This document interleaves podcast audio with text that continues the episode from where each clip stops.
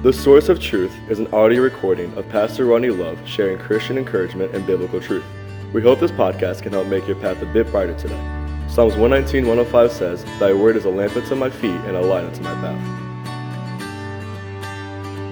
Well, good morning, and thank you again for joining us for another episode of the Source of Truth podcast and our daily live stream devotional.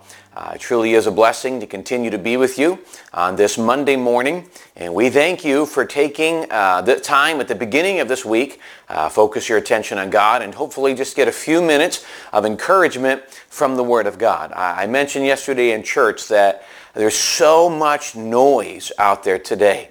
And it's so easy to be consumed with your thinking, with your beliefs, with your actions, with your fears uh, by the noise. And the problem is the no- it's just called noise because the opinions and the thinkings just keep changing. Some of it we just don't have all the information we need. Some of it is people purposely want to bring confusion. Can I remember can I remind you of something when we start this passage that I think really fits in? The Bible tells us that God is not the author of confusion. Uh, God desires things to be done in decency and in order. Now, please don't get me wrong. You know, there's, there's, there needs to be room for the Holy Spirit to work in our hearts. But when you find something that breeds nothing but confusion and, and is in total disorder, and you look at it, man, it just brings more and more confusion and more and more chaos. That is not of God.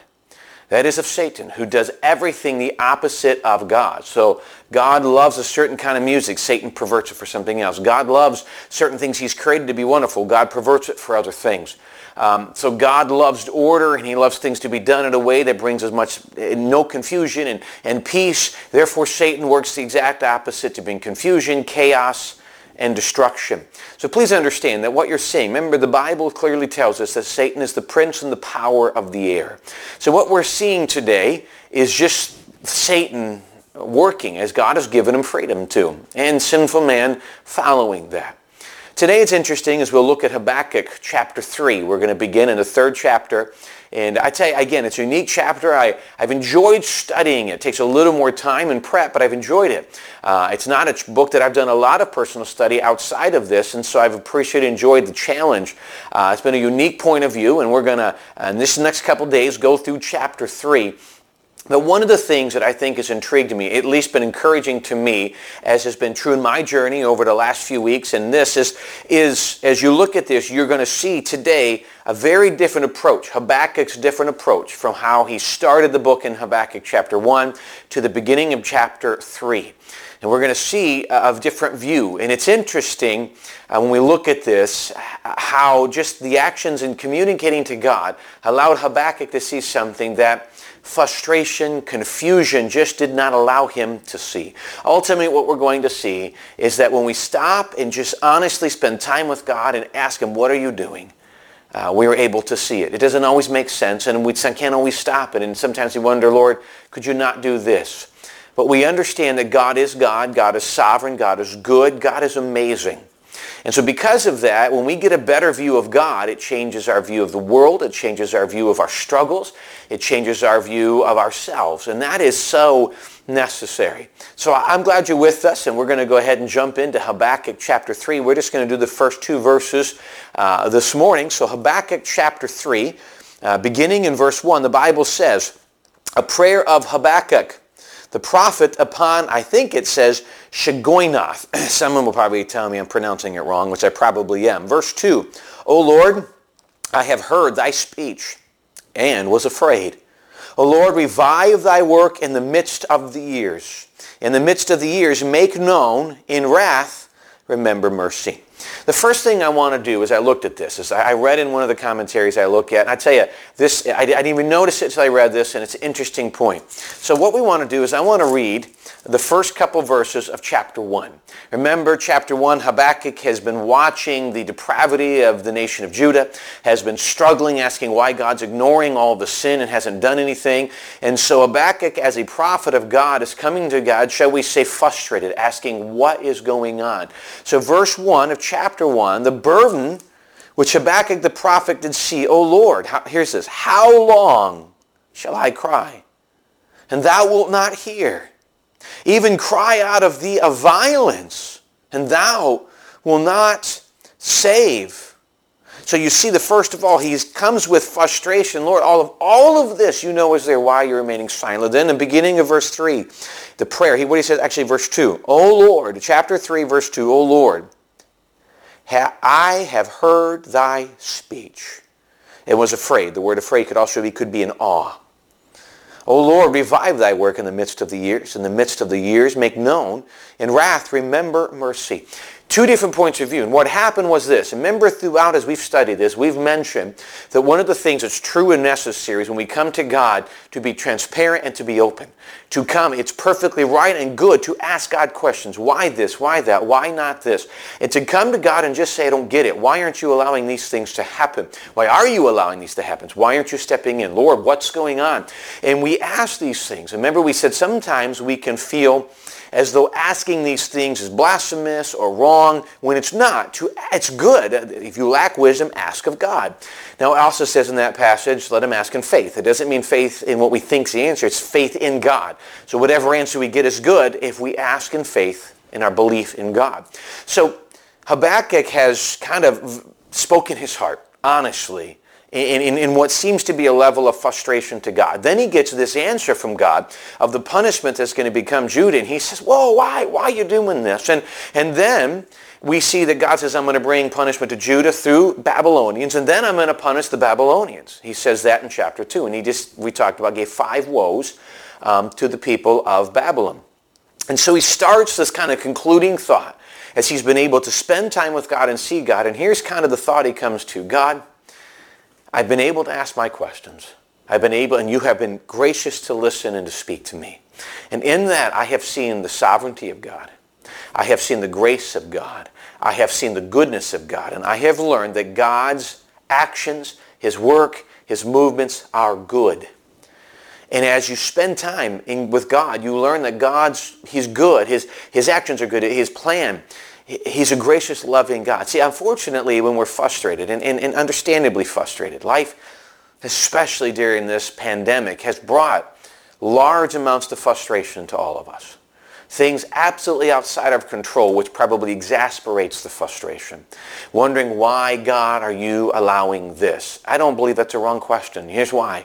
If I ask God, why are you allowing this? And I'm willing to sit back and watch, I believe that if I say, God, why are you allowing this? But that I watch with open eyes, I will begin to see what God is trying to do. Sometimes over the last year, I've, I've been asking God direction in certain areas, and it seems like this is going to be, and then, but the answer just didn't seem always to make sense. Really, is this what you want, Lord? And, and as I've looked at that, I've seen God move specifically. I've learned much in my life of what it means to get out of the way and let God lead. It's got to be one of the hardest lessons I've learned because I, you drive and you think this is it and just sitting back watching is it's not always easy because we are we love to control the situation. It brings us comfort. And actually losing control and giving it to God is actually the greatest source of comfort as you see him move. So he has a very different view of his God because of his time with him. So I, a simple practical application, at least to this part. Please understand that come to God. Don't do it in a, I got to be spiritual, say certain things. Come to God honestly. Come to God respectfully. Come to God honestly. He says, come boldly before the throne of grace. Lord, what's going on? Why? Be honest with God because in those times, David said, I will cry unto God. Don't sit back and say, I got to act a certain way. Come to God. Come to God honestly, boldly, transparently, and be amazed at what God will show you. I wish I could say he will always change your scenario. As we talk of those in our church struggling with cancer and struggling with COVID and struggling, or those family members with COVID, and you say it doesn't make sense. It doesn't seem fair. And it's not always going to but I can learn about a God who gives comfort in the midst of these chaotic times. But let me give you a section here. It's interesting. I, I read a word that, again, I don't know if I'm pronouncing correctly. The last word in verse, uh, verse 1 of Shai, Shagoinath, or Shag, uh, whatever. I don't want to hurt myself trying to do this, but let, let, me encourage you in this aspect. What's that mean? I looked it up. It's actually talking, uh, what we understand is that all of chapter 3 by many commentators is considered one of the greatest aspects of Hebrew poetry, as there's uh, the way they use figurative language to explain what ultimately is the coming of God.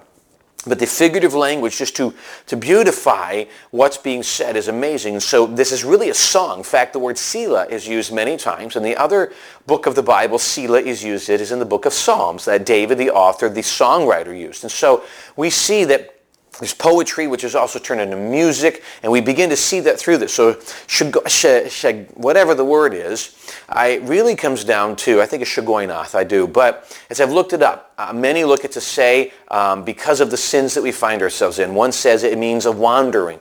What we see is it's a beginning of a song, and it talks about the because of our actions, our sins, and our wandering, the actions that God's going to bring is good. Yeah, we don't like what's happening. We don't like what we see. Here's a way to apply it. How does that work, to apply it today? America, for decades, has done everything it could to get as far away from God. Uh, in, in, in murdering and abortions, getting God out of the public schools and all these things. And, and what's happening is God says, you know what, I'm going to give you up to your vile affections. I am going to give you what you want. And so what we're enjoying today, experiencing today in our culture is God saying, you get what you want. There are consequences to your decisions. And so we sit in a nation where for years we say, God, why aren't you doing something? And God is saying, I am. This is what it is. God is doing something. Because of the actions and the choice of our country, no surprise we find ourselves where we're in. Shall we say we deserve to be here? So what does that say to us? We'll give another point here. So he gives this music, and so he starts in verse 2, O Lord, I have heard thy speech. I've heard everything you've told me of what's happening, and was afraid. Word afraid to go when I was in awe, I was in surprise. Lord, I can't believe you would do this. I learned something about my God. Can I encourage you when I look at this, we sit in awe? This was not a fear of, my goodness, my God's crazy. This is a fear that my God is good. See, God is good, God is gracious, but God is holy. You see, one of the things that I think we can often miss when we focus on the grace of God, and don't get me wrong, it's a great focus. It's a necessary thing. It's a truth. Uh, most of the New Testament's written based upon the grace of God. I would state that most of the Old Testament's written off that. But often, if we're not careful, we look at the grace of God. Remember, and Paul said in Romans, um, only use not liberty as an occasion to the flesh. Simply meaning don't let the truth of God's grace and the truth of your liber- liberty be an excuse to live in sin, to please your flesh. Use it to honor God. So what happens is we look at God as a gracious God. And if all we see God as a gracious God, here's what we do. Well, God is gracious, therefore he's good. And therefore, if what he's doing isn't always nice and always helpful and always kind, then it can't be God because God is gracious. He only does kind, nice things. Like like a fluffy teddy bear in the sky. Please don't take that wrong. You understand where I'm coming from. We miss the holiness of God. Why would God in his grace put Jesus on the cross? Because of his holiness, he could not look upon sin. You know what that means? He could not look upon us. And so God had to place his only begotten son on a cross and then turn his back on him for a period of time so that Jesus could bear the punishment for your sin and my sin. That is grace and holiness colliding upon the cross. And his holiness was quenched by the goodness and grace of God. To look at the grace of God, you cannot have grace without holiness. You can understand what grace means if I don't understand a holy God. And a holy God is not a mean God. A holy God is not an angry God. A holy God is not a bitter. A holy God is a righteous, just God that says sin has consequence. Crimes have punishments. These things have to happen. And he says, I look at this, and here's what he said. I've seen what you are, and you are good and gracious in what you're doing. I've heard it, and I sit at all. He says, O Lord, revive thy works in the midst of the years. In the midst of the years, make known in wrath, remember. Here's what he says. While you're doing what you're doing, in the time that the children of Israel, the Jew, nation of Judah, will find itself in punishment, revive them, regather them, bring them back together. Use this to bring your nation back to you. Can I give you a very simple application today? The first one is this. Look at our world. Should what's happening in the world not drive us back to God? Should it not? Too many people want to blame God. No, it's our own decisions as a nation, and shall I say as Christians, to become somewhat complacent that we find ourselves where we are. And should not what's happening drive us to God?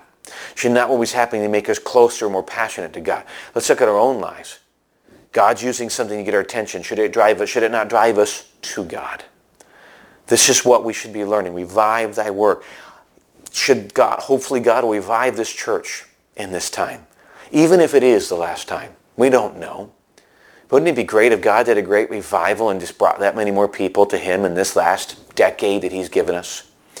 May we be sensitive to looking at his moving. Remember, in, the, in thy wrath, in all that you do that is needed, remember mercy. Please continue to have mercy in us, which he did in Israel, and he will continue to do to his church. Again, church in Israel, two different points of view, but the application is so true here today. Sometimes we sit back and say, Lord, I don't understand what's happening right now in our country. I don't understand what's happening in my family. I don't understand why this and I don't understand why that. And it seems like you're leading it, but it doesn't make sense. It will not always make sense. That is why prayer is so important because prayer realigns me with God's direction. It gets me in line with him. It doesn't move God to where I want him to be. True, honest, humble prayer moves me in line with God. And when I get there, I begin to view God so differently than the world does, so differently than I did in the past and I grow in him in a way that brings strength and peace and comfort that, doesn't, that did not make sense a year ago before I'm there. And in that work, God can move and God can bring peace and God can revive us. May we allow what he's doing to speak and move in our hearts and allow it to change us. In the coming verses, we're going to look at some poetry that talks about the day that God comes and God coming back in his work. And it's some great measures of encouragement. And so we'll look forward to that over the next couple of days. I tell you, uh, we look at a book that's thousands of years old, but yet it's so practical to 2020. Aren't you glad that God's word's relevant, God's word is practical, and God's word's a help? Let me encourage you in this. If you're watching this and you're not saved, the simple answer is not religion, it's not church, it's not just studying the Bible. It's placing your trust in Jesus and accepting him for eternal work. That is what's needed. If you're not saved, I encourage you today, call upon Jesus. Find the answer not in church or religion, but in Jesus. And then once you found Jesus, get part of a good church where that church can help you to grow in your love and your walk with Jesus. Thank you for the opportunity to be part of your day today, to speak into you and to unpack the Word of God. I hope it was an encouragement and a help, and we look forward to continue this, and I hope you continue to stick with us as we continue to study God's Word on a daily basis. We love you. Hope you have a great afternoon. God bless.